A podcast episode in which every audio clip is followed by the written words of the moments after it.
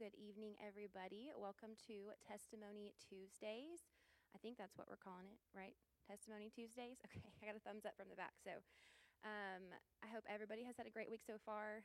Um, I know the beginning of the week is usually the most hectic for me. I don't know about you guys, but um, hopefully tonight's testimony will um, lift your spirits just a little bit.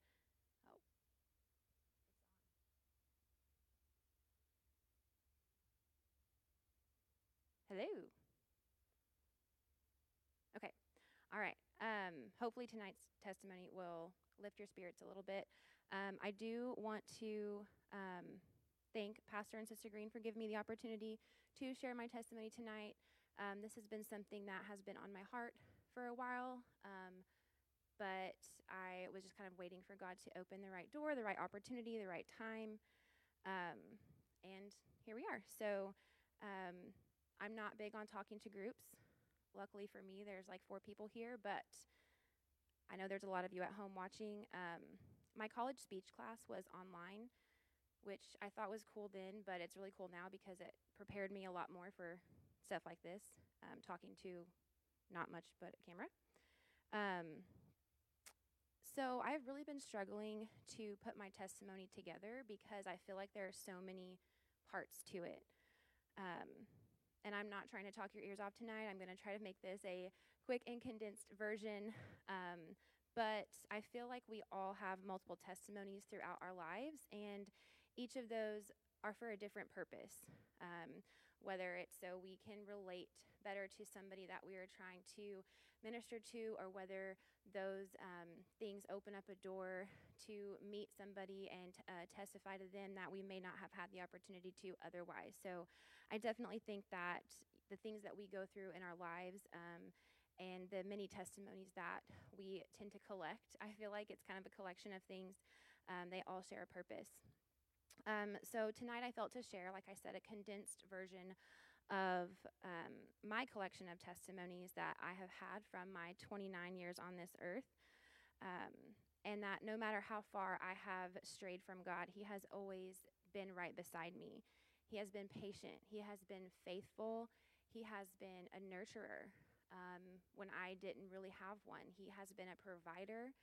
Um, a healer many times and a protector, um, amongst other things. So, the verse um, that was on my heart tonight is Psalms 13, 5 through 6, which I didn't give this to anybody, but I'm just going to read it for you guys. It says, But I trust in your unfailing love. My heart rejoices in your salvation.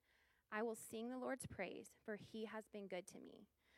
And um, I came across this a while back whenever I was reading through my Bible, I think last year it was, and I made a note of it um, because I knew that this is what I wanted to use when I shared my testimony. I will sing the Lord's praise, for he has been good to me. That is the part that stuck out. I don't know how many times in my life, now that I am 29 and I can look back, how many times things have happened in my life, and now I know that there was no other explanation for it but God. So I'm going to try to give you guys a short backstory of um, kind of my life, and and then I'm going to kind of talk about the things that God has done for me. Um, so a lot of people don't know this. I was adopted by my stepdad. Um, I never met my biological dad. Um, he and my biological mom divorced when I was little bitty, maybe a year or two. Um, and then my stepdad came into my life when I was three. And obviously, when I was three, I didn't know how big of a blessing it would be at the time. Um, but he said that he, he fell in love with me and knew that he wanted to adopt me. And so he did. And then a few years later, after my brother was born, my biological mom got addicted to drugs. Um, and she was not okay, and she was not stable enough for my brother and I to be around. So my dad ended up taking both of us um, and kind of getting out of that situation and became a single dad to raise my brother and myself, um, which looking back now, my dad was only 26 or 27 when he made that decision. And to me, that's like, wow. I mean, that's a big decision to make to take on two children um, as a single parent. And he did it. And it completely changed my life forever. Because had he not adopted me and had he not felt to get us out of that situation, I would have been g- raised by a drug addict. And there's no telling how much different my life would have been. So, even in that short amount of my life, I was protected. God already had a plan. He sent somebody to save me from the life that I would have had. So, that alone is a giant testimony in my life. Um, so, growing up, I was raised in a Baptist church. Um, I had a solid upbringing of general, um, you know, Christian beliefs. And while obviously Baptists um, have different beliefs than we do, um, I was able to have a solid start in my, you know, trusting God, my faith in God, um, my prayer life. It was something that we prayed every single night before I went to bed. That's something I wouldn't have had otherwise, right? So, um, a lot of people don't even get that much. A lot of people, a lot of children are born into families that don't know Christ at all. There are people who never will have the opportunity to know Christ because simply because of the family that they were born into. Um, but I was blessed and I was given the opportunity to um, be raised in a home that did believe in God and they did pray and they did send me to church camp every summer. And that is, once again, another testimony of my life. Um, growing up, two of my closest friends were actually Pentecostal. They went to um, the Pentecostal church down the street from my little Baptist church. And when I was not at my church, I was at their church. And um, I was the, you know, little girl who was wearing pants and, you know, wearing makeup and jewelry um, to the Pentecostal church. And I was loved and I was accepted and I was treated just as as I was one of, you know, one of their own. And I always felt comfortable there. I always felt comfortable um, spending time at their church and praying and worshiping. So when I was 12, I had the opportunity to go to church camp with their church. And we actually um, were at the church camp that is in Lufkin on the TBC campgrounds. Um, I think it was the second to last night of camp that I received the Holy Ghost um, when I was 12. And that, sorry, even just up to the age of 12, God had already been preparing me and planting seeds for my 26 year old self to walk through these doors at AFC.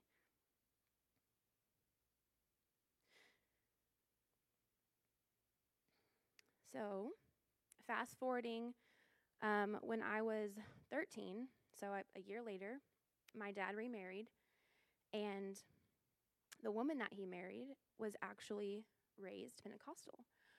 Her dad was um, a pastor at a church in Kansas, and while she was no longer um, going to the Pentecostal church, she still believed in a more spirit filled church. Well, my dad still believed, um, you know, kind of the Baptist, Southern Baptist, you know, we go to church, we're there for an hour no matter what, you know, we get out our hymnals. And he was very like, we don't lift our hands to pray and worship and none of that. Um, so, as you can probably imagine, they had a really hard time choosing a church for our family, um, which in turn meant that we didn't go a lot. We turned into the Easter, Christmas, that's pretty much it, um, family. And as a 13 year old, 14 year old, you know, and as I grew as a teenager, that wasn't healthy for me. to no longer have a, a, a church. Um, and I will say that we hear so many times how important it is to be equally yoked with your partner. Well, I was able to experience firsthand the importance of that because my parents not being equally yoked in their beliefs was the reason that we just ended up not going to church at all. So that led to a very rough 20s for me. Um, I was in and out of abusive, abusive and toxic relationships. I battled um, sexual immorality. I, at one point, worked for an immodest modeling company. I used um,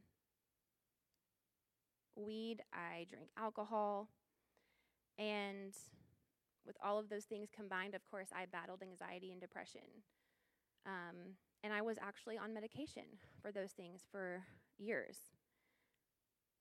I was in multiple car accidents that could have been fatal that um, God protected me from.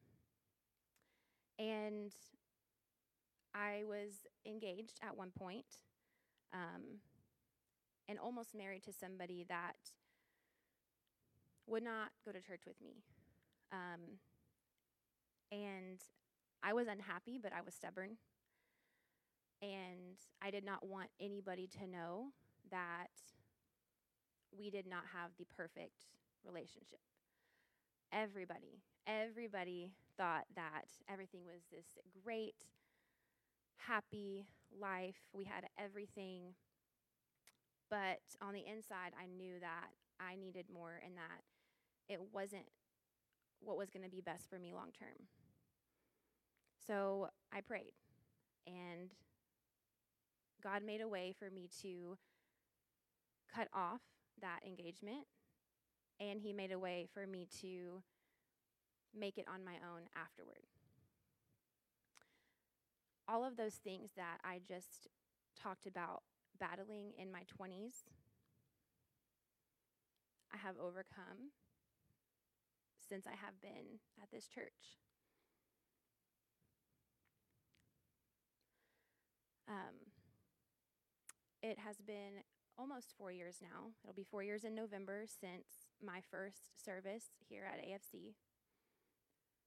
Um, I came on a Sunday night um, evening service, and that night God refilled me with the Holy Ghost. And since that moment, I have not had to be on my medication for anxiety and depression. Um, I have not battled with drugs or alcohol. Um, and God has continued to bless me abundantly. He has opened the doors for jobs and better jobs. He has blessed me with friends closer than I could have ever thought I would have. Um, he has given me a pastor and a pastor's wife who have become almost parents to me because mine do not have a solid walk with God. They have been an example and they have been there for me no matter what. Um, I have received all of the things in the prayer to open up the heavens that we always talk about inheritances, bonuses, checks in the mail, all of the things. And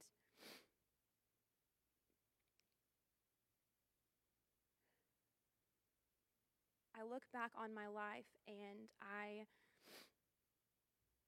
can't help but see all the times that I may have walked away from God, but He never walked away from me. I may have strayed, but He was still there. He was patient with me.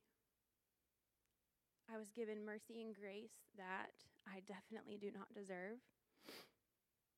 And we always talk about how Jesus left the 99 for the one. And I always think about that as one time.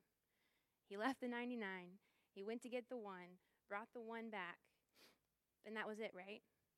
Well, every time I think about me being the one, I think about a little toddler that is just getting into everything. They just learned how to walk, and their parents are constantly chasing after him this way, chasing after him that way.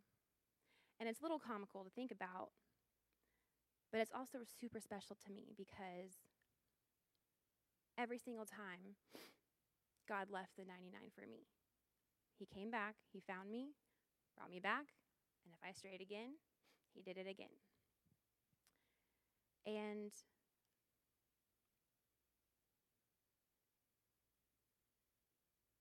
I remember being little and praying at night and trying to wrap my head around God, trying to wrap my head around how. How could He just have been there? There was nothing. How could He have just been there? Can you, I mean, it's hard for us to imagine as adults. Can you, you know, as a kid, I'm just like, there's no way. It doesn't make sense. But as I've gotten older and as I've been able to look back on my life, I have seen so many times, and not just my life, but in the lives of others, I have seen God's hand in so many things. He has blessed me, and I want to encourage everybody tonight that while you may battle things still you may have battled things in your past. Those things that I talked about the abusive and toxic relationship, you know, using weed, um, battling with sexual immorality, all of those things were things that God was able to heal me from. God was able to save me from those things. And there is nothing that you can do that is going to take you away from the love of God. So I hope that encourages somebody tonight. Um, God has done so many things for me, and He ended up bringing things full circle for me. Um, like I said, I get really emotional when I talk about, you know, how God has kind of known from the beginning what His plan was for me. And it's really cool to see, like I said, it's really cool to see it come full, full circle to have been, you know, our kids this week, um, our junior youth, they're at camp. And last year I got to drop off my first group of youth at the same camp where I was able to receive the Holy Ghost for the first time. And that to me is just incredible how God knows he knows when you're born, He knows when you're three, He knows when you're 12, when you're 22 and, and struggling, He knows when you're 26. And I'm so thankful for this church, the members of this church that have embraced me. Um, I love you guys. Thank you all for watching. If you're still hanging out, um, hopefully I didn't talk your ear off um, or give you more information than you wanted to know. But um, God is so good, and I am so thankful. Um, and I hope everybody has a blessed evening.